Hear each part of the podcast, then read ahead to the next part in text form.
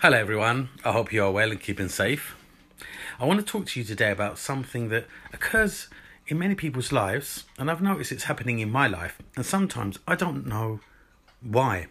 For example, you might enter into a relationship that you might really feel that it's the right one for you, but something happens, and along the way, you'll find that something is taking you away from that relationship. It might be the fact that someone else comes into your life that is more suitable, or it might be something to do with circumstances around your your friends, your social social circle, or maybe it could be something to do with the fact that that person actually embarks on another journey, and you find yourself embarking on a journey that maybe you didn't even realize that you was going to be entering into, and I believe that that is God's way of taking you out of something that eventually, long term, could be unhealthy for you. I'm not saying it's bad, but it could be the wrong step. Now, when you move into the right step, it's really difficult because you will be faced with anxiety, stress, negative emotions. Why? Because when God puts you somewhere where it's right for you, the toxic form that is the opposite of Christ, which we refer to as Satan, because that's all the respect I'm prepared to give them, him, whatever it is ultimately, they will do whatever it takes to take you off that right road. And they will play with your mind and your emotions. Don't let that happen. When God brings a situation to you and then makes changes as it goes along, you will then find yourself embarking on the right journey. He will take you out of a situation that could end up being unhealthy for you and moving you into a situation which is very healthy for you. Of course, at the beginning, like I said, it's going to be very disorientating, very difficult, very stressful, very anxiety driven, and you'll be plagued with doubts. And then, of course, something really important I want you to work on. Understanding the same thing that every single person in this world says to themselves but you've got to dismiss that. And when and when you dismiss it what i'm saying is you don't make it a primary thought. You have you know it's there it won't go away. It is there. But if you focus on something else, it will be literally like buying a house on the edge of the M25. After a while, you just won't hear the cars going by. And that's what's going to happen. Now, what God will do is He'll put you in the right situation, but you will then start to say, Why have I done this? There was no reason for this. I always ruin things. Why me? I'm so bad at this. Every time something good comes into my life, I always destroy it. No, that doesn't come from God. All those words exactly the same words. Everyone says exactly the same words, maybe in, in not the exact form like A, A to B, but they do say these words. And the reason they say them is because they come from the negative source, which only really has one answer, and that's what you just heard. It never changes its theme, the theme is always the same. Don't bore yourself with it. You're better than that. Trust that you embarked on a journey, then halfway through this journey, you realize that something wasn't quite right or it was going down another route and then you was going to be in a situation where you didn't want to be involved in or participating in. It wasn't what you was after. There was a lot of negatives towards it but now god takes you into another situation. Don't doubt that situation. Be sure.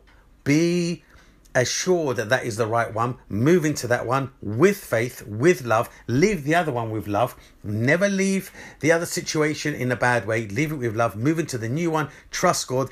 Yes, it will be difficult at the beginning. Yes, you will be plagued with the wrong thoughts, but ultimately, when you get past them, that is when the true emotion of trust in faith with love comes through, and you will absolutely know you made the right decision.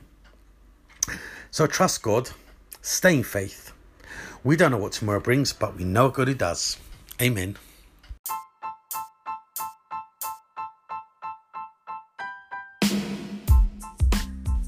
Hello, everyone, and thank you for listening to our podcast, led by God GC. The subject of today's talk is Don't Let Go of Your Life. You don't need to lose faith. It's there. It's your hope, it's your energy, it's your strength. I would suggest that you keep yourself positive, motivated, and strongly topped up in the Word of God.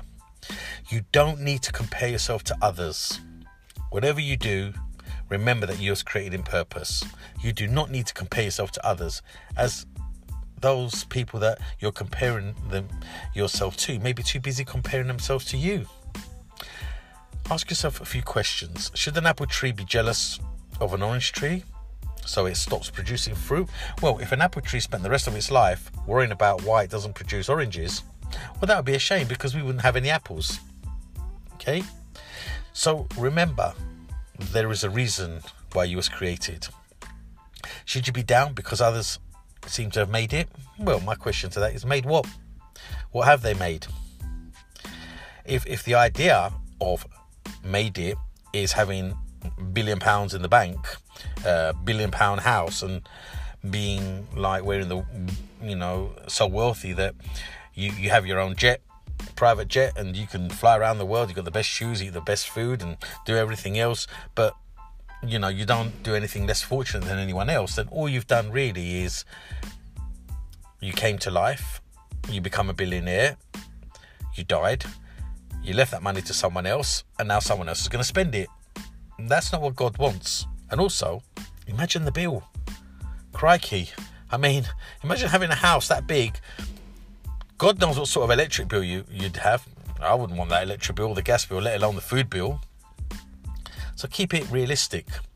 Remember, God created you in purpose. Some, to some people, twenty thousand pounds a year may may be all they need to help those less fortunate than them. Because the the bottom line is, it's not the money; it's you, your personal help, your labour, your your enthusiasm, your strength, your willing to help those less fortunate than you that will make you a billionaire. That's your worth. That's your true worth. Make your bed in heaven, not your mansion in hell, and be there for others. Hold on to your life. Your greatness isn't all about winning gold medals in the Olympics or having billions in the bank. It's all about being who God created you to become. Not what society wants you to become, but who God made you to become. So be an apple tree, and then you can be a fruitful person to everyone. Grow apples. Eat apples. An apple a day keeps the doctor away. Well, you have it in you. You have everything in you. Don't give up hope. Sometimes things won't go your way, but that's okay because it's a learning curve. Learn from that. Write down your goals and keep them realistic. But the most important thing you can do is think about helping others, especially in today's climate when things seem to be getting financially difficult. And I would say they are. Look around. Find out if any of your neighbours are struggling. See if you can help them. Look out for someone who lives on their own, an elderly person, or or some somebody who's living with without their partner on their own, on benefits with their child. Have a look if you can maybe do a bit of shopping for them contribute something towards them to help them pay their electric bill, their gas bill, whatever. Do something for someone. The energy you'll get from helping others will be so incredible. It will drive you into your greatness. And every time you do something for someone else, God will take you two steps further and closer to where you need to be in the future. So trust God, stay in faith. We don't know what tomorrow brings, but we know a God who does. Amen.